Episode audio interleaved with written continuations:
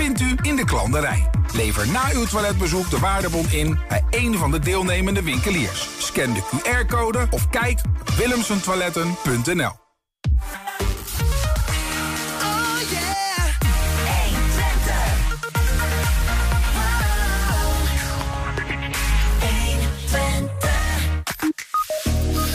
eerste gasloze voetbalclub van Hengelo plukt nu de vruchten van duurzaam beleid dat een jaar of wat geleden al werd ingezet.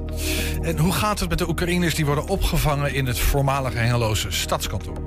De Twentse Speelgoedbank stuurt binnenkort een bus vol speelgoed de regio door.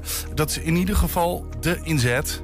En we hebben een voorbeschouwing voor je. Natuurlijk op de mooie bekerkraker morgenavond tussen FC Twente en Ajax. Dat en meer. Het is woensdag 8 februari. Dit is 120 vandaag.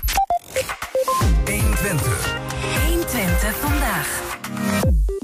Schrijver Jaap Scholten. Ik wachtte even op dat heerlijke Ja, hij bleef een beetje hangen, maar ja, we- we hebben hem. Hij is er, hij is er, heel goed. Uh, maar schrijver Ja- Jaap Scholten werd de oorlog ingezogen, zoals hij het zelf zegt. En trok eind eh, mei vorig jaar, nou we zo meteen precies vragen wanneer... drie maanden na de Russische inval door Oekraïne. Hij schreef daar een boek over, eh, over de mensen die hij ontmoette... over hun verhalen. En Jaap is hier. Welkom Jaap. Dankjewel. Fijn dat je Blij er hier te bent. zijn. Ehm, een reis door een land in oorlog en een boek. Ik denk dat het nou, goed is om heel even kort. Ik heb het boek gelezen, dus ik, ik, ik ben een beetje voor, voor geïnformeerd. Maar de aanleiding om en die reis te maken en daar nog een boek over te schrijven ook. Ja, nou, ik woon in Hongarije. Mhm. Vlak aan de En- grens, hè? De Oekraïne- Nou ja, grens. een paar uur van de grens. En ik op eh, 25 februari werd ik gebeld door mijn nichtje, die met een Oekraïner is. En die vroeg of ik eh, kon helpen zijn familie. Eh, dat wil zeggen zijn broer en gezin. Het land uit te helpen. Ja. En toen heb ik toen gezegd, ja natuurlijk. Dus ik ben een paar uur later ben ik naar de grens gereden tussen Hongarije en Oekraïne. En heel even voor de, voor de, voor de, voor de situering. Hè? De, de, de eh, Hongarije grenst aan de zuidgrens van Oekraïne. Hè? Dus, eh, Ja, mensen- nee, want je hebt dat goed? daarnaast nog, nee, dus de, de, het uiterste westelijke puntje van Oekraïne, dat grenst aan, aan de oostkant van, van Hongarije. En er is nog het ingewikkelde, want een stuk daar, Transcarpatië, is een tijd eh, deel van de dubbelmonarchie geweest. Dus de, ja, er wonen ook nog heel veel Hongaren over de grens heen, 150.000. En ehm, ja, daar, daar ben ik heen gegaan. Ja. En ehm, ja, daar kwam ik. Die, die op de 25e, dus twee dagen van de oorlog, kwam ik aan die grens. En eh, ja, ik ben vier dagen bij die grens geweest. Ik heb eigenlijk al die vluchtelingen, die enorme vluchtelingenstroom zag ik. Vier Dus, eh, gewacht tot deze mensen er ook zouden zijn. Ja, Ja. die hadden elke keer wisselden hun plan. En eh, dus ja, ik heb al die vluchtelingen, die, die, hopeloze mensen die, die wanhopig naar die grens overkwamen. Sommigen lopend met alleen een tasje en sommigen in een auto. Dus misschien een deel van mensen die nu wel in Hengelo zitten. En ehm, ja, dat, dat was het begin voor mij. En toen heb ik, hebben we uiteindelijk twee gezinnen. We wonen in een dorp in Hongarije. En we twee gezinnen zijn, eh, ja, we zijn naar ons toegekomen. Dat ene dus eigenlijk aangetrouwde familie.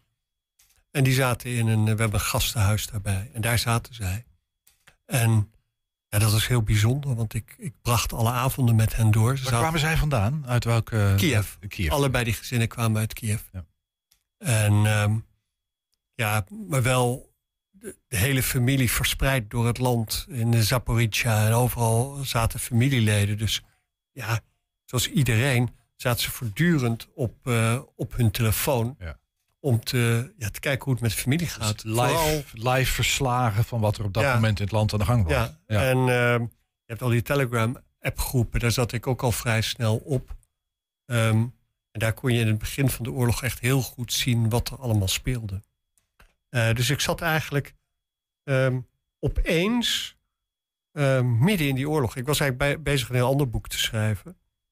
En ik, maar opeens zat ik midden in die oorlog met, met hen. En door mijn dagen aan de grens dacht ik al, nou, je moet, je moet mensen in Oekraïne gaan helpen. En je, eh, je moet het Oekraïnse leger gaan helpen. Want de vluchtelingen zijn eigenlijk het symptoom van een heel ander probleem.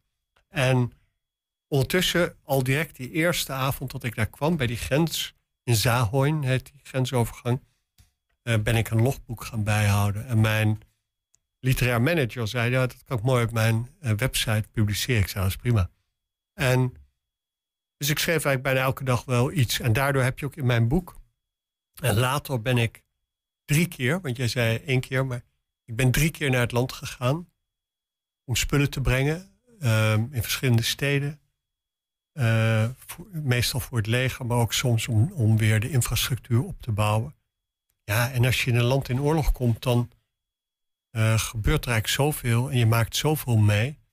Dat uh, je ziet ook in de loop van dit boek, wordt de, de, het tempo wordt steeds hoger. Want ik kan gewoon niet bijbenen wat ik allemaal meemaak. Maar er is één ding, dat heb ik in een soort voorwoord heb ik dat opgeschreven. Want ik heb een aantal jaar geleden een boek geschreven kameraad Baron. Over uh, wat er met een bepaalde groep mensen tijdens het communisme was gebeurd in Roemenië en Hongarije. En een groep die heel erg onderdrukt werd. En uh, toen een van de oudje, oude dametjes die ik interviewde, die zei tegen mij: Jaap, schrijf niet alleen over de dramatische gebeurtenissen, maar ook over de kleine dingen en dagelijkse zaken. Juist die zijn noodzakelijk om de tirannie te begrijpen dat is ook eigenlijk wat ik nu uh, ook weer heb gedaan en heb proberen te doen. Dus ik heb niet zozeer over grote, grote dingen in die oorlog geschreven, of, uh, hoe, maar juist over de kleine dingen en over alle mensen die ik tegenkwam. En dat, dat was voor mij heel bijzonder. Ben jij gewoon om een journal, een dagboek, iets in die sfeer erbij te houden? Of is dat echt een specifiek project geweest omdat jij in die oorlog rolde? Nee, dat was nu specifiek echt over die oorlog. Veel uh, schrijvers hebben natuurlijk een, uh, een, een, een, een, boekje bij zich om even invallen, dingen op te schrijven. Ja, dat heb ik wel. Ik, heb, ja. ik, ik ga bijna nooit van huis voor langer dan een half uur zonder een notitieboekje. Uh, dus ja, dat is wel een soort discipline die ik heb. Dat als ik iets bijzonders zie of wat ik wil onthouden, dat ik het noteer. Ja. Dus dat, ja, ik denk dat dat een tweede natuur is van, van mensen die schrijven. Maar jij, jij bent uh, drie keer in de Oekraïne geweest, maar uh, dit boek, uh, beslaat dat die drie reizen of is dat, gaat dit over één specifieke reis? Dat vroeg mij even. Nou, het gaat vooral eigenlijk over één reis. Want die allereerste reis. Hoe lang was die? Nou, dat was gewoon een week. Ik ben drie keer een week gegaan.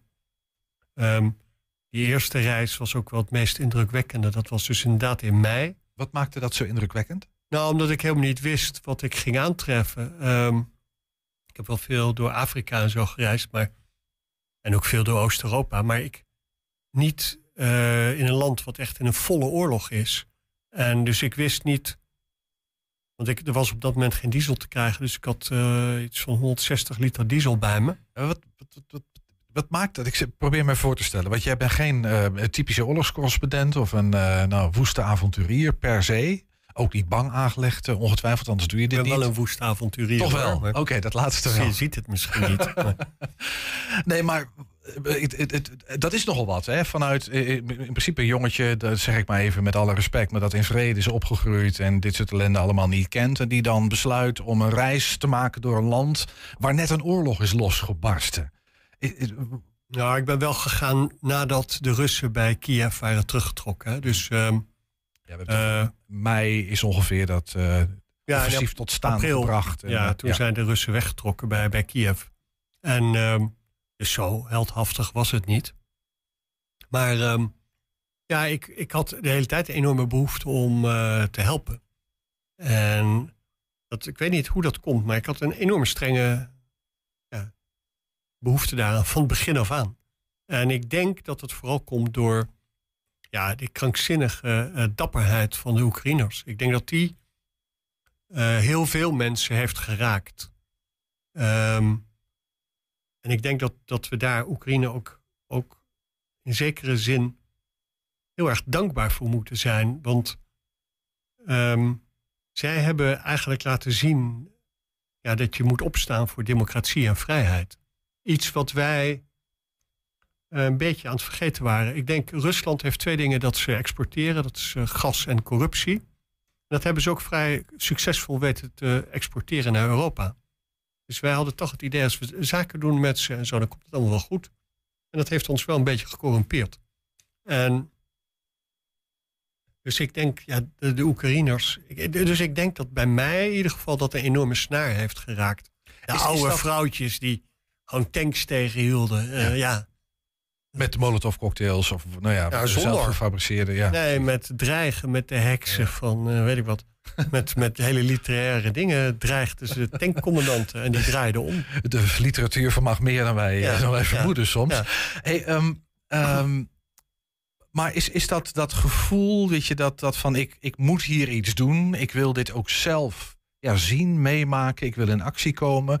Is dat ehm, iets wat Jaap Scholte kenmerkt? Was het altijd al met je meegedragen? Of is dat een soort vlam, een vlammetje dat nu is aangestoken? Ja, in nee, in de herfst van mijn leven is me dit overkomen. Nee, ik heb helemaal niet. Ik heb, ben altijd totaal apolitiek geweest, mijn hele leven. Ik heb, ik heb me eigenlijk altijd heel erg afzijdig gehouden van, van de meeste dingen.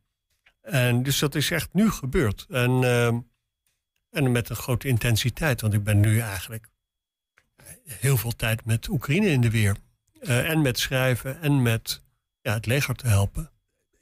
Is, is het feit dat jij in Hongarije woont, een voormalig Oostblokland, eh, f- nou, de verkeer een belangrijk deel van, eh, van het jaar op zijn minst, speelt dat een rol in je perceptie van wat daar gebeurt en, Ja, en, en jouw reactie enorm. daarop? Ja, enorm. Kijk, ik denk dat ik, doordat ik al twintig jaar in het Oostblok woon, dat ik het wel beter ken dan de meeste mensen in Nederland. Dus je herkent bepaalde patronen in dingen die gebeuren, is dat wat je zegt? Absoluut. En ik zie ook, de, hè, de, de Russen zijn eigenlijk weggegaan. Want dat is natuurlijk allemaal voor, voor voormalig eh, ja, Sovjet-invloedssfeer. Die zijn weggegaan in 91. Dus dat is hoeveel jaar? Eh, Nou, ja, bijna een kwart eeuw. Ja, precies. Maar nog steeds zie je allerlei enorm veel dingen die nawerken daarvan. En je ziet ook natuurlijk hoe Hongarije zich opstelt.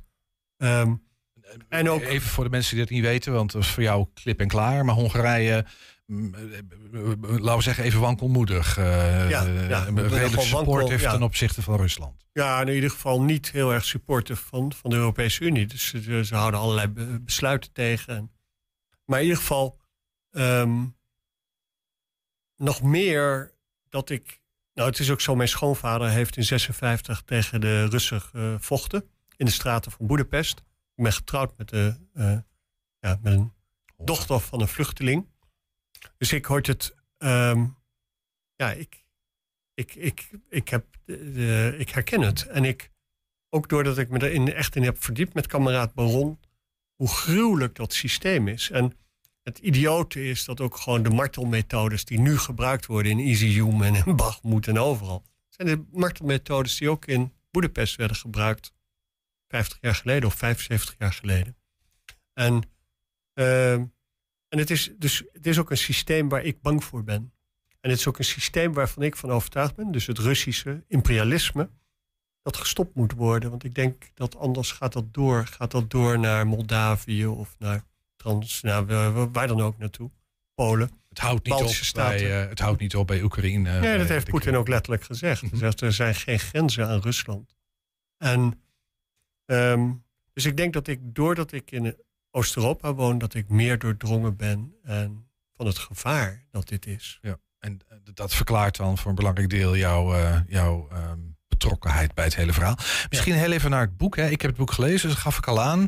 Ehm, en wat, wat een van de dingen die me opviel is dat toeval een heel grote rol lijkt te spelen. Je ontmoet mensen, stom toevallig, een sniper op een vliegveld. eh, en, en zo een hele reeks aan semi-toevallige. Is, is dat toeval of is dat ook Jaap Scholte? En ik vroeg me een beetje af hoe dat zat. Of zijn Nou, de goden toeval- jou buitengewoon welgezind? Nee, toeval speelt denk ik altijd wel een grote rol in mijn leven. Maar ik denk in een oorlog eh, speelt toeval nog een grotere rol. Want je, ja, je moet mensen vertrouwen. En wat ik heel bijzonder vo- vond... Kijk, eigenlijk in, in, in eh, Oekraïne, iedereen is eigenlijk een vrijwilliger. Iedereen is eigenlijk het leger aan het helpen. En dus ik, kwam daar met een grote Toyota Hilux uit Hongarije gereden. Ook al die drie keren. En ik word direct ingezet. En je moet mensen gewoon direct vertrouwen. Die, en dus je gaat direct op pad. En je bent voortdurend eh, zakken meel aan het vervoeren... en soldaten aan het bevoorraden en aan het overladen... bij tankstations. En, Maar dat is dan ook de, de schrijver die in die ontmoetingen, die, die dan ook in actie komt. Die kan ook zeggen, sorry mevrouw, maar ik neem die zakken meel niet mee. Ehm, want ik heb een andere, ik heb iets anders te doen. Maar jij duikt er ook in dan. nee, tuurlijk. En ik, ik denk ook, ja, die dagen dat ik daar ben... eh, eh, moet ik maximaal helpen. En ik rijd daar rond in zo'n grote auto. Dus ja, nee, dat was voor mij vanzelfsprekend. Ja, is geen, geen enkele vraag of twijfel om dat te doen. Het boek heeft een heel bijzondere titel. Um, dat, je zou het hele boek verklappen als je hem compleet gaat uitleggen. Maar, nou, nee, nee. Drie zakken dameskleding, twee cakes Kiev en een sniper. Want eigenlijk de eerste keer in mei dat ik ging... Want ik, ik ben eigenlijk vier keer naar Oekraïne gegaan. De eerste keer alleen, uh, zonder het mijn vrouw te vertellen. Um, toen, toen ben ik s'nachts een keer stiekem met een vluchtelingenorganisatie naar binnen gegaan. Een heel klein stukje maar. En toen heb ik een sniper ontmoet. Uh, Neil. En de eerste keer dat ik ging, toen ben ik uh, spullen gaan brengen naar Chernihiv. Dat is een stad helemaal in het noorden van Oekraïne, vlak tegen de Russische grens aan. En die was net bevrijd. Dat is een stad die, ja, die hebben de mensen zich echt hero, heroïs hebben ze die verdedigd tegen de Russen. Dat was eigenlijk de stad die ook zorgde dat de Russen niet van die kant naar Kiev konden komen. En uh, daar was, die stad is voor 60% of 70% vernietigd. En daar moest alles hersteld worden. En daar ging ik heen. Maar het andere wat ik ging doen is de sniper ging ik halen. Want die had met zijn een Amerikaanse marinier. En die had met zijn vrouw afgesproken: ik ga drie maanden vechten met de Oekraïners. En dan kom ik naar huis. Kom ik terug naar Alabama. En dat was zijn deal. Dan mocht hij gaan. En met hem ben ik eigenlijk een week door het land getrokken. En um, dat was heel erg bijzonder, want dat gaf een enorme inkijk in ja, hoe het is op het slagveld. Hij heeft veel dingen gedaan ver achter de Russische linies. En um, ja, het was heel bijzonder om dat te horen. Dat heb ik allemaal opgeschreven in het boek. En de twee, dat is dus de, de sniper uit de titel. De twee Cakes Kiev is directrice van een taart, van een cakefabriek, waar ik uh, veel meer uh, op pad ben geweest, die voor iedereen de hele tijd die cakes meeneemt. En die drie zakken dameskleding, die, eh, dat waren de, um, die ging ik halen voor een Oekraïense in Budapest. Die was gevlucht met alleen haar kat en die had geen kleren, die had helemaal niets meegenomen. En voor haar nam ik drie hele grote zakken met dameskleding mee uit Kiev. En die hebben, want die sniper die nam ik dus ook mee. En die cakes Kiev, Kiev ook. Maar die, die zakken dameskleding, die hebben me bij de grens uh, wel wat problemen bezorgd. Omdat het... Men dacht, wat is dit voor man? ja, ik was nog dus met twee, we waren met twee uh, stinkende mannen, die ongeschoren mannen in een grote terreinauto met een de hele achterbank was vol met uh, verfijnde dameskleding. Allerlei prachtige lingerie. Dus we kwamen nogal raar voor de, ja, voor de dag. En ik werd apart genomen door de commandant van de grenspost. En die begon Russisch tegen me te praten. Die dacht dat ik een spion was of dat ik iets heel raars was. Maar in ieder geval, uh, toen na een tijdje werd wel duidelijk dat, uh, dat we niks kwaads in zin hadden. Maar dus dat is de titel. Dus dat waren eigenlijk de dingen die ik meenam het land uit de eerste keer dat ik er was in de oorlog.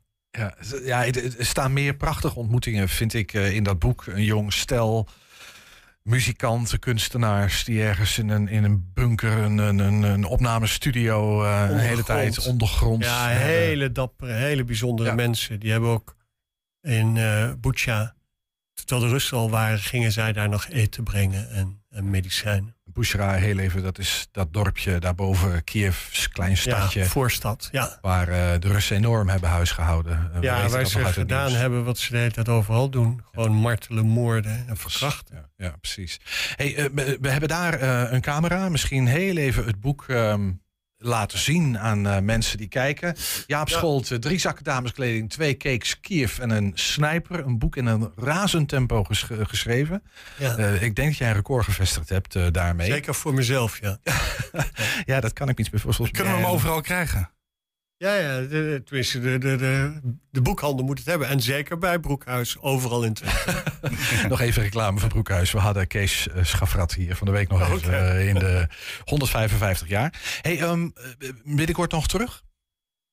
Nou, ik ga zeker. Ik heb al mijn uh, ja, nieuwe vrienden in Oekraïne beloofd dat ik kom om de overwinning te vieren. Dat duurt nog wel even, vrees ik. Nou, dat weet ik niet. En, um, ben je hoopvol daarover?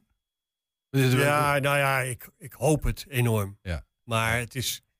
Poetin wil het natuurlijk zo lang mogelijk laten duren. En dus ja, ik denk al die wapens die, die uh, geleverd worden heel belangrijk zijn. En ik hoop, ik hoop het, dat dat leger uit elkaar valt. Het Russische leger. Ja. ja.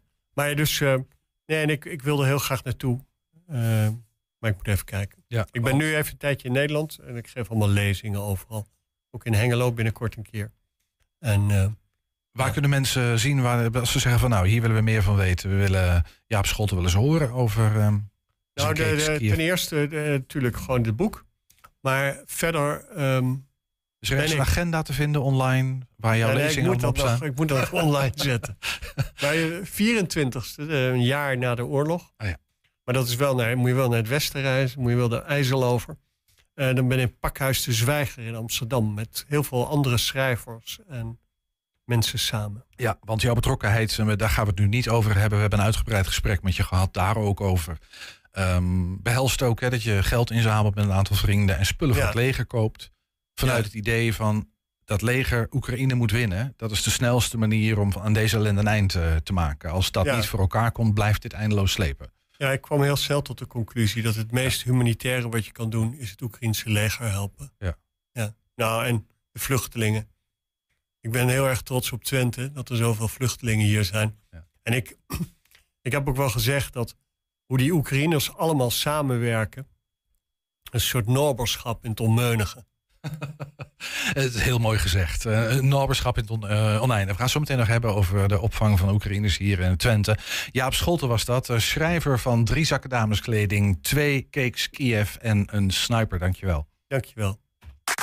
Zometeen 24 februari eh, 2022 viel Rusland Oekraïne binnen. Zo'n 7 tot 8 miljoen Oekraïners slaan uiteindelijk op de vlucht. Ze komen overal terecht en zo ook in het voormalige stadskantoor van Hengelo. Het is tien maanden geleden dat die opvang openging. En word jij getroffen door de peperdure warmte of valt het allemaal wel mee? Ehm, wij willen graag weten welke gevolgen de enorme stijgingen van energiekosten hebben. Laat van je horen, vul onze vragenlijst in. Dat kan helemaal anoniem en duurt ongeveer twee minuten. Ga naar 120.nl slash vragenlijst. 120. 120 vandaag. Verenigingen willen sporten betaalbaar houden. Dat is een hele uitdaging in tijden met hoge energieprijzen, zoals je net ook al hoorde. Bij voetbalclub ATC 65 in Hengelo staat verduurzaming al jaren op de agenda. De club was in 2019 al de eerste gasloze voetbalclub van Hengelo. En daar plukt de vereniging nu de vru- vruchten van. Roel Kok, tijdelijk waarnemend voorzitter, gaf een rondleiding over het sportcomplex om te laten zien wat ATC 65 allemaal heeft gedaan op gebied van duurzaamheid en wat er nog van plan is. We zijn hier bij ATC 65, een van de vele sportverenigingen binnen de gemeente Hengelo. Ja, en jullie zien het, het is buiten eh, koud, regenachtig. Maar dat is voor de voetballers geen beperking om hier vanmiddag te gaan sporten. Betekent overigens wel dat met kou en met regen dat we wel op de kosten moeten letten. Dus we hebben nogal wat maatregelen getroffen ten aanzien van energie om ook alles betaalbaar te houden.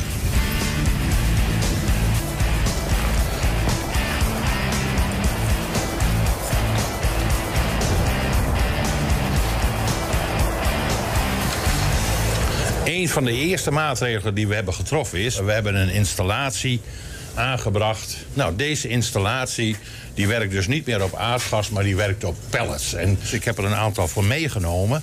Met deze korrels wordt... eh, die worden verbrand en die brand wordt omgezet in energie. En die warmte wordt gebruikt om het hele clubhuis eh, te verwarmen. Ook de douches in de kleedkamers die worden met deze pelletkorrels eh, verwarmd. Ja, dit is natuurlijk een hele ingewikkelde installatie. En het heeft ook heel wat voet in aarde gehad om dat hier zo aangelegd te krijgen. Maar dit is dus waar de korrels verbrand worden. En jullie zien hier de ketels staan. De ketels eh, die het water verwarmen. Dit is de ketel die het water verwarmt voor de keuken. En dit is de ketel die het water verwarmt voor de kleedkamers, voor de douches. De pelletkorrels die doen op dit moment, eh, dachten wij ook dat het de bezuiniging zou zijn. Maar met de stijging van de gasprijzen zijn ook de kosten voor de pelletkorrels eh, toegenomen. Eén keer in het kwartaal wordt hier pelletkorrels geleverd. Aanvankelijk betaalden wij 200 euro per ton, maar inmiddels betalen wij al 600 euro per ton. Toch kan het nog steeds uit en zijn we nog steeds aan het bezuinigen op energie.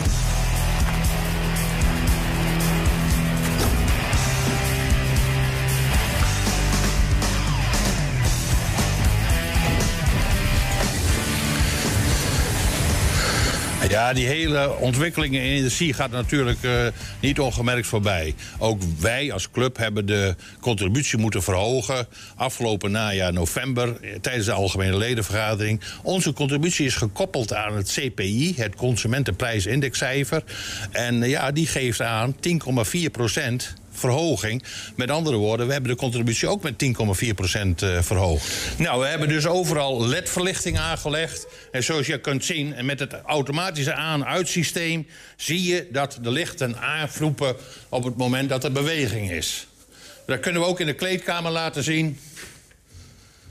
Op dit moment is het nog donker. Maar ja, als ik hier binnen ga en er is wat beweging dan gaat het licht automatisch aan. Ook een, dus een bezuiniging in het uh, We hebben trouwens meer gedaan in de kleedkamer, want natuurlijk een belangrijk onderdeel zijn de douches.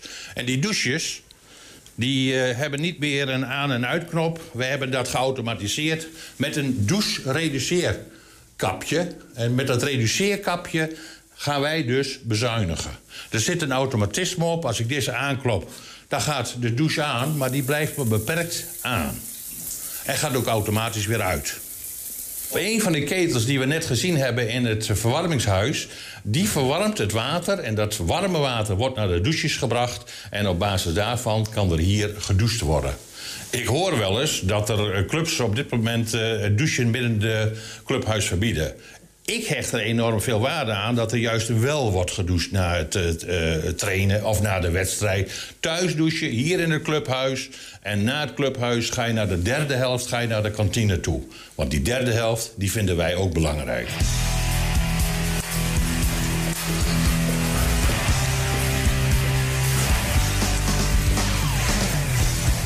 We kunnen ook nog even op het veld kijken. En dan zal ik u even wijzen hoe het met de LED-verlichting zit.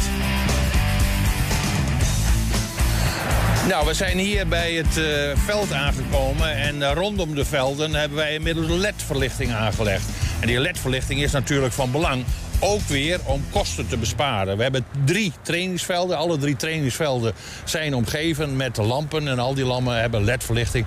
Allemaal energiebesparend. Ja, weten jullie trouwens dat FC Twente Vrouwen, dat is hier begonnen bij ATC.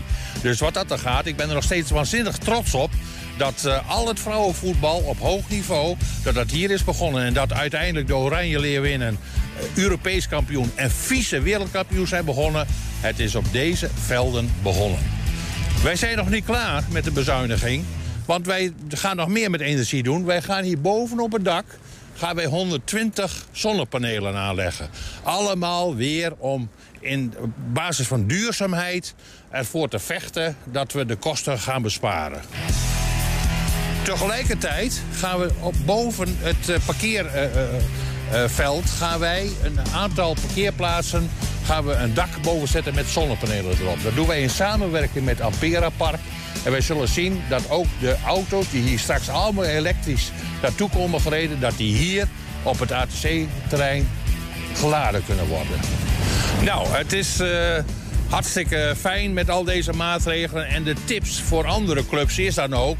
speel in op die duurzaamheidsgedachte... en probeer maatregelen te treffen waarbij je niet alleen duurzaam bezig bent... maar dat je ook kosten gaat besparen voor de vereniging. ATC is op de goede weg. Wij maken gebruik van BOSA-subsidie. We maken gebruik van gemeentelijke subsidies. Ga aan het werk.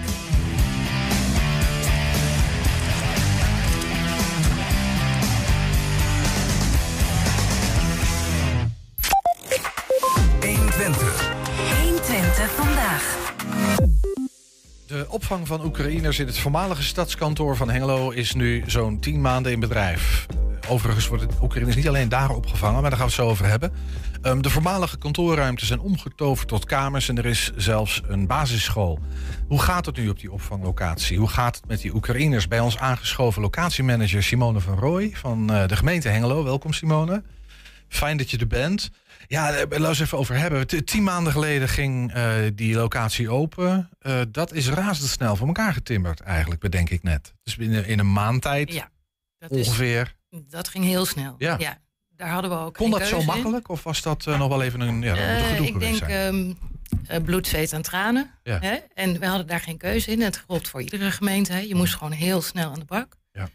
Is heel hard gewerkt om het eh, kantoor, wat eh, een kantoorruimte was, zeg maar, om te turnen, zodat er slaapvertrekken en zo waren. Dus heel even voor het beeld. hè. Het is Ja. dat grote gele pand langs de A1. Dat is het. Als je bij Van der Valk richting eh Oldenzaal aan de rechterkant. Die is het. Ja, hè? Je kunt hem niet missen. Ja, Ja. precies, die is het.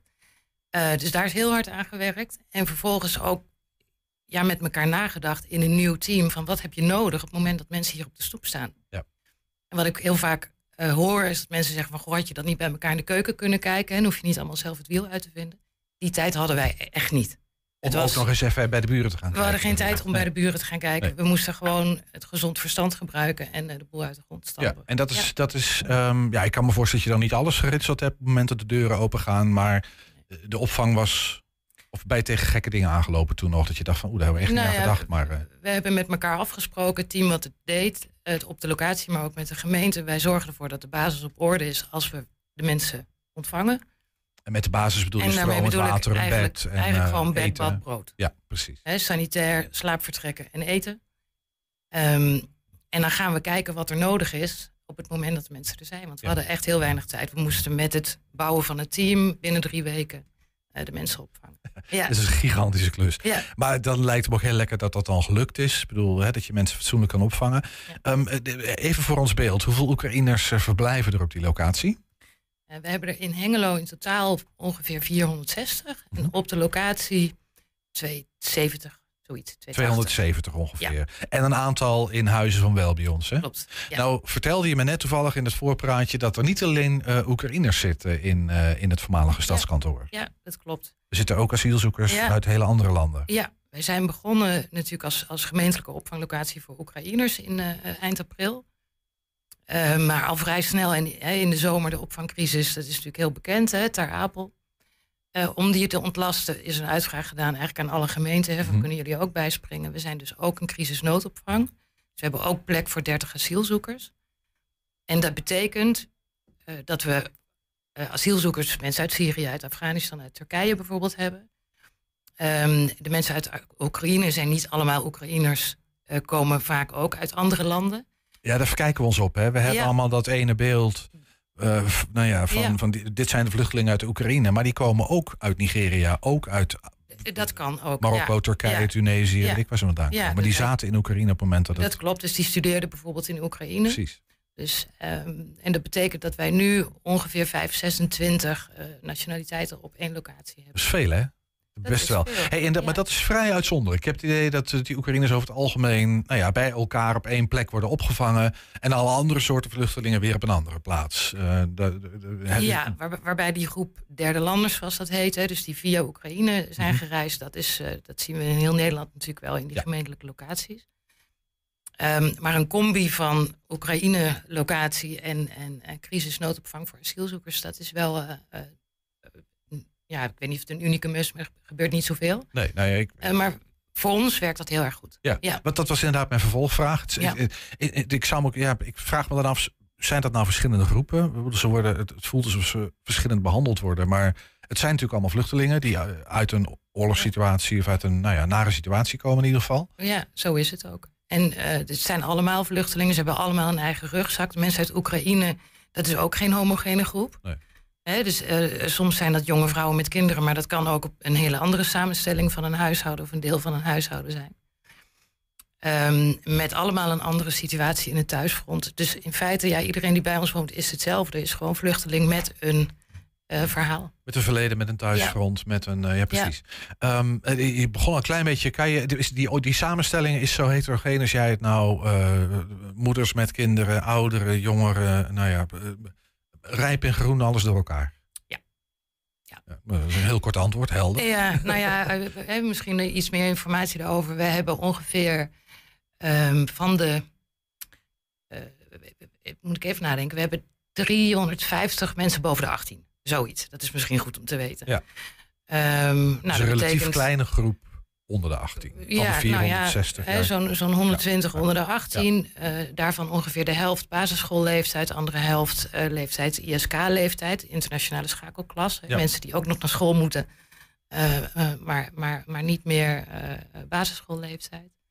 En van die 350 volwassenen, dus ook een heel groot deel die gewoon aan het werk is. Hoe is dat geregeld met school? We hebben inpandig een school, een basisschool. Mhm.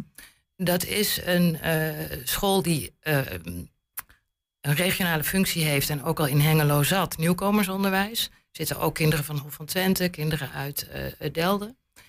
Eh, ook de kinderen die in die woningen wonen die we net noemden, zitten ook bij ons op school. En natuurlijk de kinderen die bij ons in de grote locatie wonen. En dat is meertalig, tweetalig onder wat En dat is in principe gericht op zo snel mogelijk doorstromen naar een gewone, naar regulier onderwijs. Ja. Daar is het nieuwkomersonderwijs. Dus Nederlandse taal belangrijk.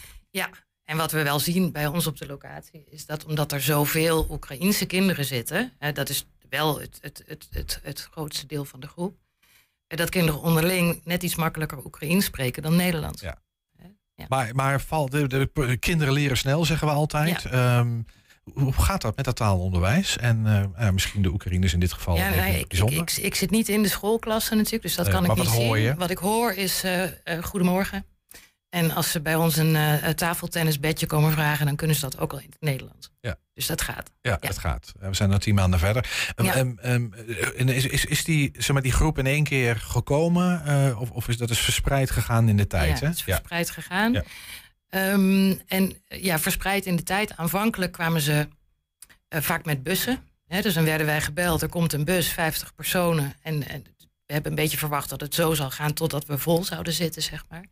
Eh, dat was niet zo. Ik denk dat we de eerste maand twee of drie keer een bus gekregen hebben. En daarna druppelde het binnen. In het begin wat meer en nu wat minder. Ja. Ja, Heb je wel eens nee moeten verkopen? Of we zitten vol, sorry. Eh, ja. Oké. ja. Want ik vraag me even af, hoe zit het met doorstromen? Er komen mensen binnen, maar er zullen ook mensen doorstromen naar een andere plek, een ander huis. Ik, geen idee. Of ja, valt dat, dat eh, dat, dat, dat gebeurt. In principe is het zo dat we ook landelijk hebben afgesproken... als je een plekje hebt, eh, dan is dat het.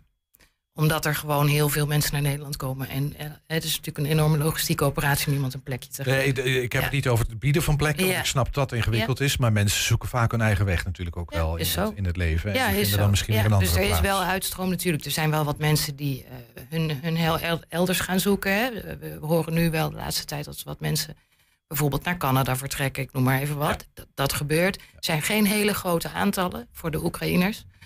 Ehm, ik vind dat dat redelijk stabiel is. Oké. Ja. Ehm, misschien nog heel even naar de groep Oekraïners. Maar dat geldt waarschijnlijk voor meer vluchtelingen. Maar laat het even op die Oekraïners houden. Ehm, ja, die zijn onder... Waarom, eh, ik, we kunnen ons daar nauwelijks iets bij voorstellen. Hè? De, je, je stad wordt aan puin geschoten. Je maakt vreselijke dingen mee. en dan kom je ineens in een voormalig kantoorpand. Dat zo geriefelijk mogelijk is ingericht. Ja. Hoe gaat het met deze mensen? En, en wat voor zorg is daar voor hen? Mocht dat Mhm. nodig zijn? Is, is er überhaupt zorg nodig? Of redden ze zich eigenlijk wel heel goed? Ja, er is zorg nodig. Ja, je vraagt hoe gaat het met deze mensen? Ik vind dat het, ehm, gegeven de situatie waar ze in zitten, met een, een totaal gebrek aan perspectief, hè, van hoe lang duurt dit nog? Eh, met alle berichten die ze krijgen van het thuisfront, hè, van het front. Wil ik zo nog heel even, en dan Ja. gaan we ook wel een keer afsluiten. Maar Ja. wil ik zo nog even naar je Ja. naartoe. eh, zou ik denken, eh, ga er maar aan staan, doen ze het fantastisch. Eh, heel veel respect daarvoor. Maar wat we ook zien is, als mensen binnenkomen, dat de, de drive om ervoor te zorgen dat de kinderen naar school gaan, dat er werk is, dat er geld binnenkomt, dat ze zich een beetje een plekje weten te, een plekje voor zichzelf weten te vinden. Dat dat maakt dat ze nog wel een tijdje overeind blijven, maar naarmate je eenmaal geland bent en wat langer er bent, dat dan over ze heen komt van jeetje, wat is me Komen overkomen. de verhalen los. En, ja. en dat betekent dat we wel zien dat psychische eh, nood wel kan toenemen. En dat we echt veel behoefte hebben aan een toegang tot die eh, psychische zorg. En je geeft aan veel behoefte hebben. Dat, daar hoor ik daarin dat die, en die behoefte nog niet voldoende is voorzien. Daar is nog meer nodig. Ja, dat is denk ik landelijk een probleem. Ook voor Nederlanders die zelf toegang willen tot Nee, die zorg. En, eh, en dat geldt zeker voor deze groep ook. Ja. Misschien nog heel even dan eh, tot slot. Want eh, je gaf het al een beetje aan. Hè? Wat is het perspectief? Ehm, en, en eh, mensen zijn natuurlijk voortdurend verbonden via internet met, met de achterblijvers. Ja. Ehm, misschien een te algemene vraag, maar wat, wat hoor je van de mensen in jullie opvang? Hoe gaat het in Oekraïne? Ehm, en, en, Het, het, het verschilt een beetje per regio natuurlijk hè, in Oekraïne. Wat wij horen, ja, ik kan het eigenlijk heel kort samenvatten, verschrikkelijk. Ja, verschrikkelijk, schrijnend, angst. Eh, wachten, wachten of, of je opgeroepen wordt om te vechten. eh, wachten voor het thuisfront of ze iets horen van iemand die inmiddels net aan het eh, front. staat. Ehm, eh, verdrietige berichten over wanneer iemand niet meer terug gaat komen. Ja, heel moeilijk. Ja. Het raakt je, hè, zie ik. Ja. Ja. ja. Hey, ja, Ja. ja, de, de- de- de grote onzekerheid alom. Ja. En heb jij het beeld dat eh, de Oekraïners die hier zitten eh, voorlopig nog ja, gewoon geen idee hebben hoe hun toekomst eruit ziet? Of beginnen ze zich toch zo langzamerhand een beetje te, nou ja, te wortelen in, in, in Nederland? En is het maar de vraag Ik of denk ze dat überhaupt... en-en is. Ja. Het is. Ja. Ze zijn... ehm, wat we horen, en er wordt overal vast besloten om het land weer op te bouwen, dus terug te gaan straks. Tegelijkertijd, kinderen wonen hier steeds langer, gaan hier ook wennen.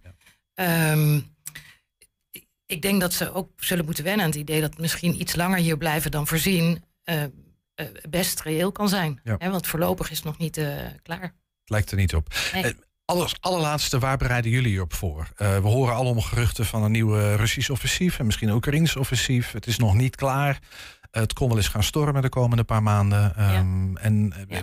enig perspectief, weten we wat zijn de scenario's? Waar houden jullie rekening mee? Op het wereldtoneel, zou ik maar zeggen? Nee, of in de voor je eigen ja, opvang. Voor onszelf. Waar, we, waar- wat, waar wij ons op voorbereiden, we proberen nog meer te investeren in de directe contacten met de bewoners, zodat we ze allemaal goed kennen, weten wat hen bezighoudt. Ehm, met allerlei partners ervoor te zorgen dat we de zorg ook eh, klaar hebben staan, voor zover dat kan. Ehm, eh, nee, ja, dat. Helder. Er te zijn. Ja. Simone Verrooy was dat. Dankjewel voor even een klein inkijkje in de opvang van eh Oekraïners. In dit geval stadskantoor in Hengelo. Zometeen geen stoomboot, maar een bus vol speelgoed met haltes in heel Twente. Als het aan de Twentse speel- speelgoedbank ligt, is het binnenkort zover. We zijn ook als podcast luisteren, daar kun je ons vinden via alle bekende platforms. Je vindt daar hele uitzendingen en elke dag één item uitgelicht. Op 120 vandaag uitgelicht. 120. 120 vandaag. FC Twente wacht morgenavond een mooi affiche. In de achtste finale van het bekertoernooi komt Ajax op bezoek. Beide ploegen troffen elkaar vier weken geleden nog in, in, die, in de competitie. Maar in die korte tijd is er veel veranderd. Aan Amsterdamse kant vond er namelijk een trainerswissel wissel plaats. Ik heb natuurlijk altijd bij clubs gezeten die niet zo snel eh, landskampioen werden. Of die eh, eh, nou de beker winnen. Dat, dat doen er een heleboel clubs aan mee. Dus de kans is niet zo groot dat je hem, dat je hem zomaar wint als kleinere club. En als je hem dan een keer wint. Ja, een prijs winnen is zo mooi. En de manier waarop we dat toen met PEC hebben gedaan was gewoon fantastisch. Ehm, en, en dan komt als gevolg, als je die prijs wint, dat je een beloning krijgt. En ja, dat is gewoon ehm, eh, groepsfase eh, Europese voetbal. En eh, ja, dat, dat willen wij wel heel graag. Want we hebben er nu aan geroken. En dan zit je in de voorrondes en dan zit- lig je er net uit. Maar de volgende stap is natuurlijk, en dat gaat in de toekomst een keer gebeuren. Maar ja, liefst zo snel mogelijk. Dat je ook ja, niet alleen voorrondes speelt. Word je dan heel vaak voor, en misschien vooral nu voor deze wedstrijd... ook weer tegen Ajax, vaak aan die finale met, met PEC tegen Ajax herinnerd? Nou, dat, dat, dat valt wel mee. Eh, en eh, bij de NOS vroegen ze wel wat betekent bekervoetbal voor je. Dan- is het antwoord, dan kom je toch weer op die wedstrijd. Eh, jij begint er nu ook over. Maar eh, ja, ik, ik leef niet in het verleden. Ik leef in het, vooral in het nu. En het nu is dat we morgen tegen Ajax spelen. En, ja, en weer eh, wat we steeds in thuiswedstrijden doen. We moeten weer eh, een volle bak spelen.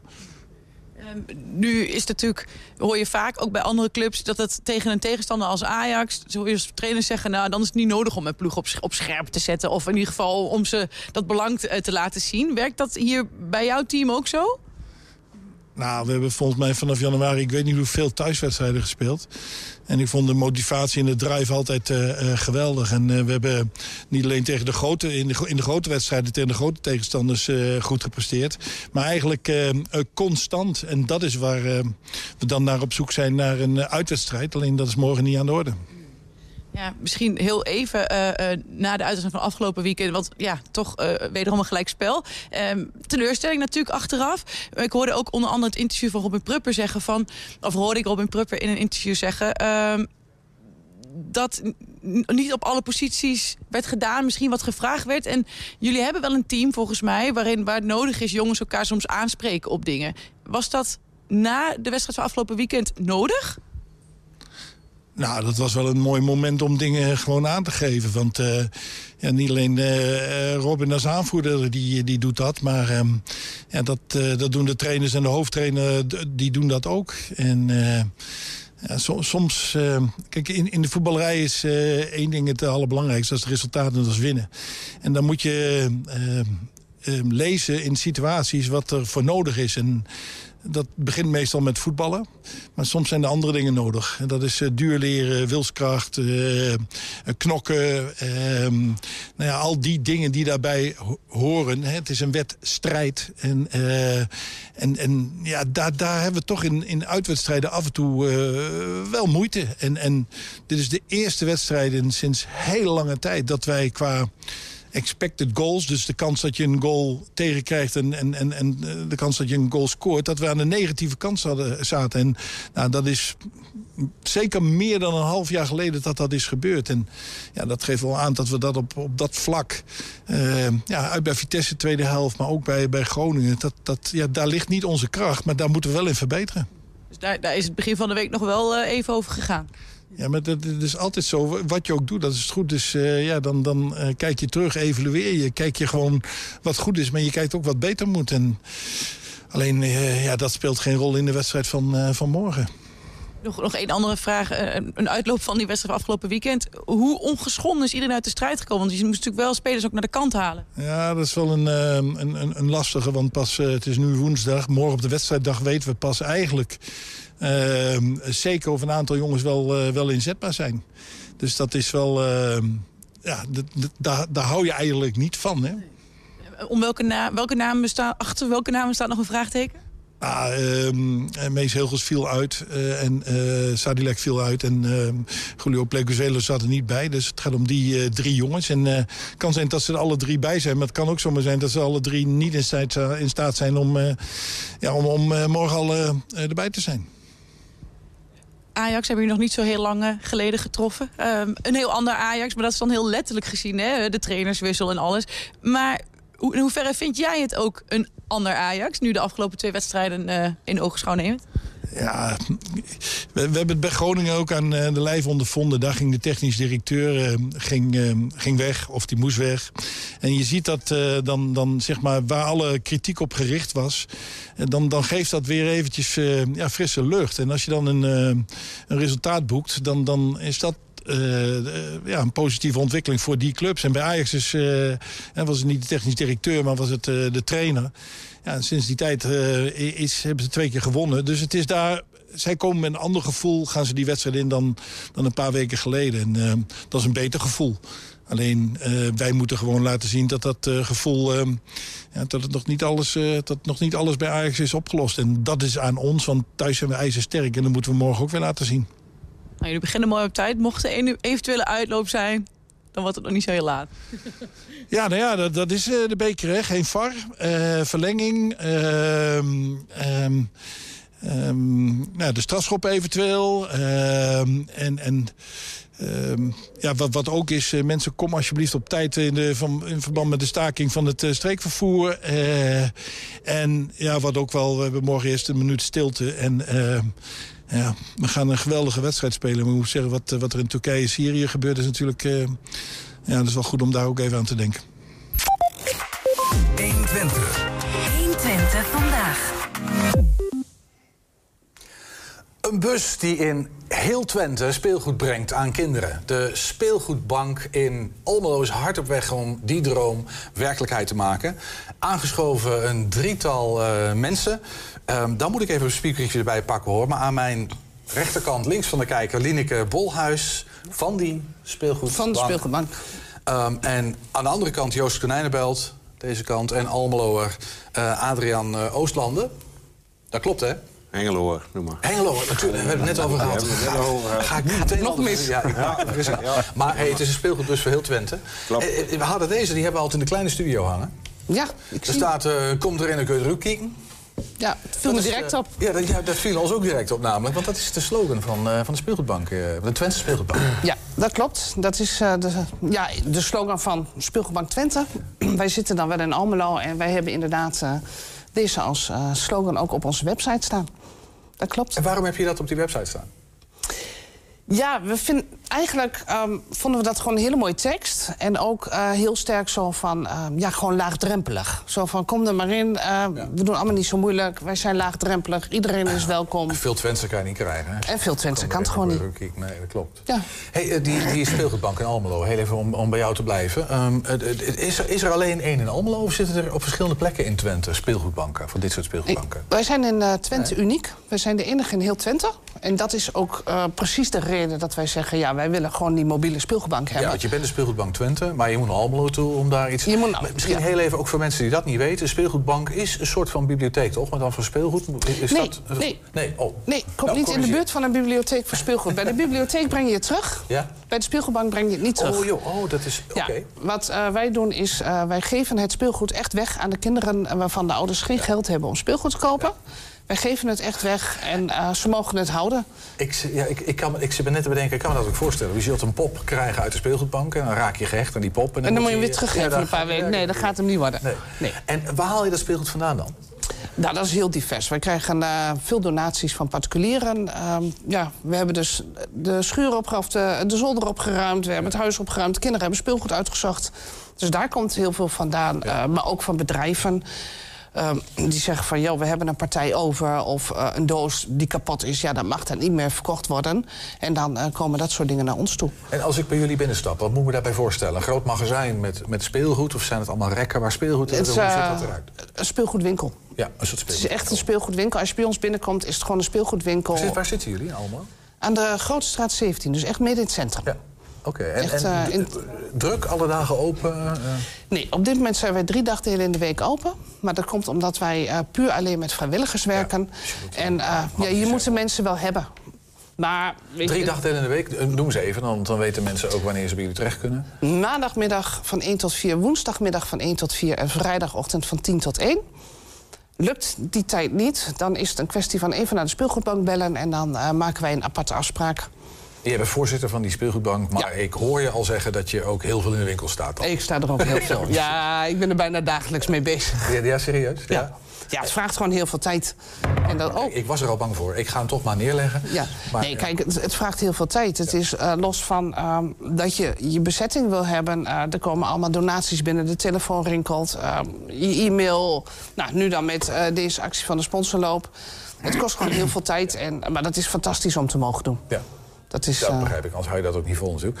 Ehm, eh, en, en eh, nog heel even naar die speelgoedbus. Ehm, is, is dat een vraag, zeg maar, merk je uit de regio dat mensen zeggen van... nou ja, wij willen eigenlijk best wel heel graag... maar lastig om naar een Almelo te komen. Is, is die vraag vanuit de regio? Ja. Of is het jullie eigen idee dat je denkt van... nou, we moeten die regio er meer bij betrekken? Nee, wij hebben eh, een tijdje geleden met Heracles om de tafel gezeten van... goh, hè, hebben wij nog een droom? En toen heb ik gezegd, wij hebben een droom, dat is een mobiele speelgoedbank.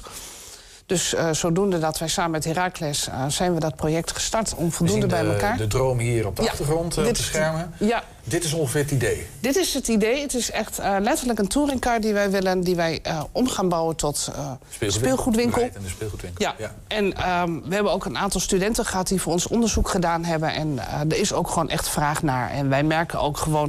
Weet je, we hebben het niet alleen het Almelo, maar ze komen ook uit Hengelo, Enschede, ehm, Haaksbergen. Overal komen ze vandaan. En ja, als je geen geld hebt om speelgoed te kopen... is het ook heel lastig om naar Almelo heen te komen. Ja, dat begrijp ik. Dus Ja. daar zoeken we er altijd wel een oplossing voor eh, en een modus. Maar En goed, dan heb je partners als Heracles, eh, die doen daar dan aan mee. En, en zijn er nog andere partners die zeggen, of misschien gemeentes die zeggen... we vinden het belangrijk voor onze inwoners en we doen een duit in het zakje? Of hoe werkt dat? de gemeente zegt eh, prachtig eh, initiatief. Ja. Mooi Vooral burgerinitiatief. doen, doorgaan. Ga lekker door. Daar heb je wat aan, hè? Ja, nee, helemaal niks. Nee, gemeenten eh, dragen geen subsidie bij. Nee, alles... Het ehm, zou toch heel erg in het armoedebeleid passen. Kan ik van verschillende gemeenten, kan ik me zomaar voorstellen. Ja, klopt. Alleen eh, de meeste gemeenten zeggen... ja, zonder speelgoed ga je niet dood. Je overleeft het wel. Een lege koelkast heb je nodig. Maar speelgoed is niet noodzakelijk. Nou, dat, extra. Ja. wij betwisten dat, want wij vinden speelgoed echt wel degelijk noodzakelijk voor kinderen. Nog heel even naar deze bus, want dat, eh, dat ziet eruit als een... eh, nou ja, het is wel heel gestileerd, maar het ziet eruit als een duur busje. Hoe- Hoeveel, hoeveel hebben jullie nodig om, zo, om, om dit voor elkaar te krijgen? Om, eh, om dit voor elkaar te krijgen hebben we minimaal 30.000 euro nodig. En hoeveel heb je al? 20.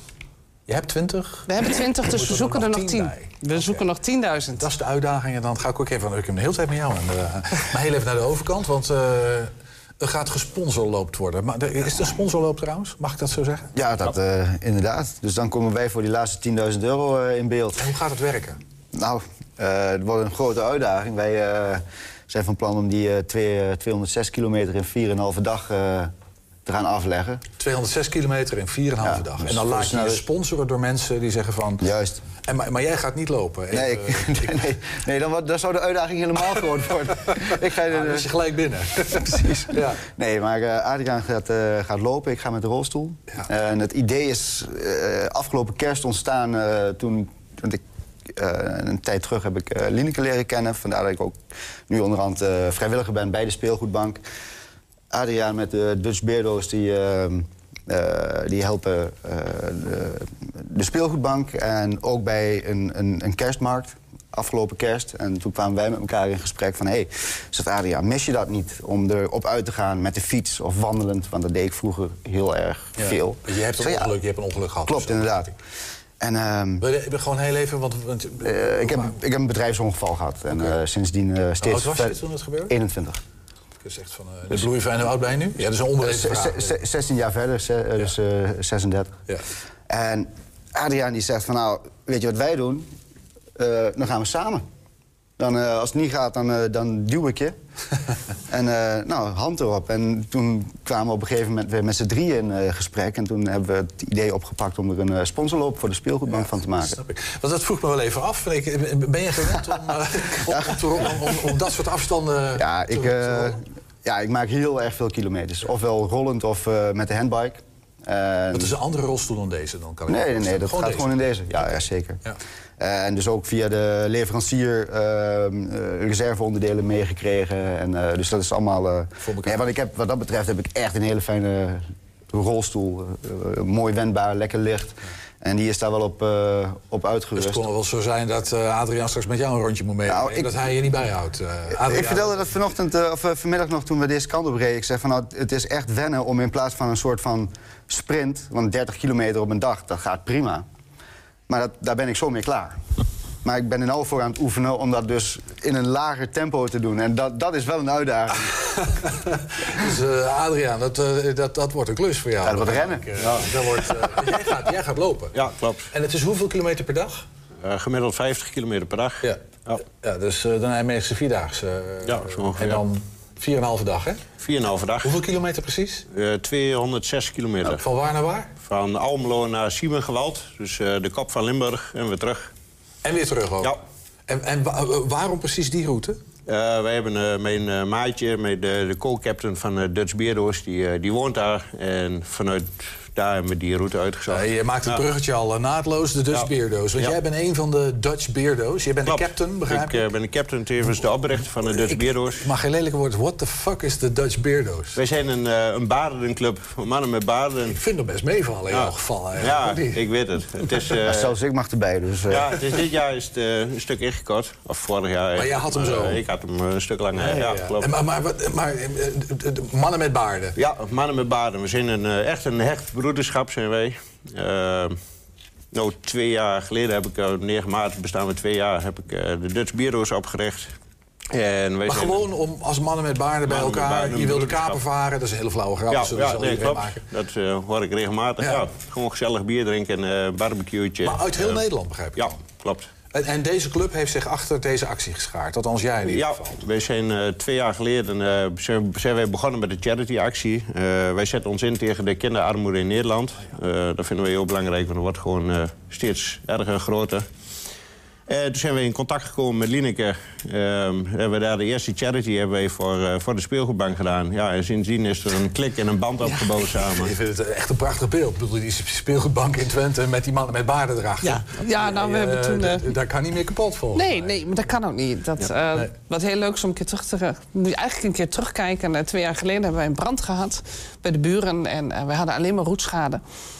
Gelukkig.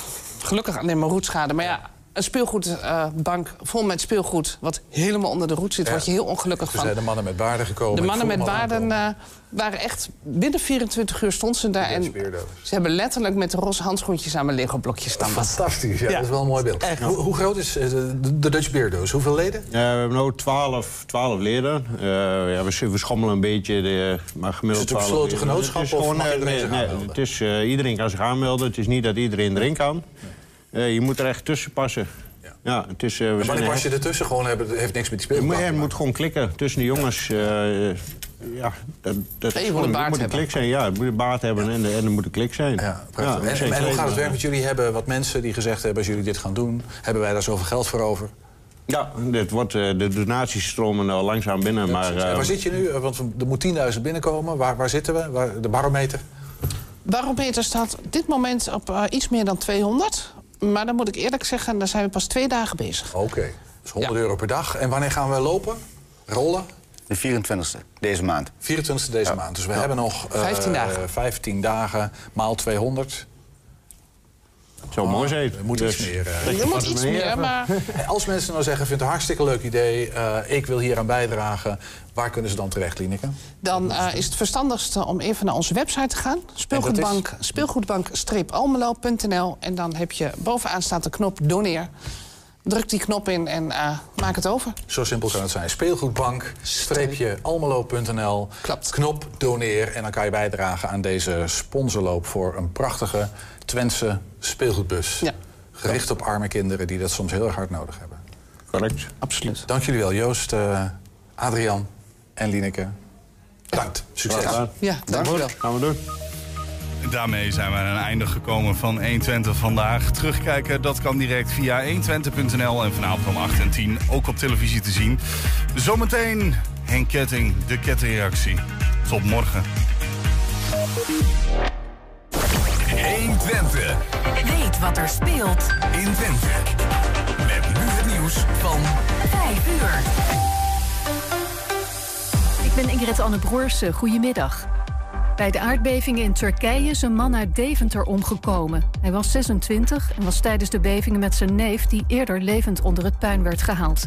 Vandaag is er na 58 uur trouwens ook een baby gevonden. Het is een meisje van vier maanden.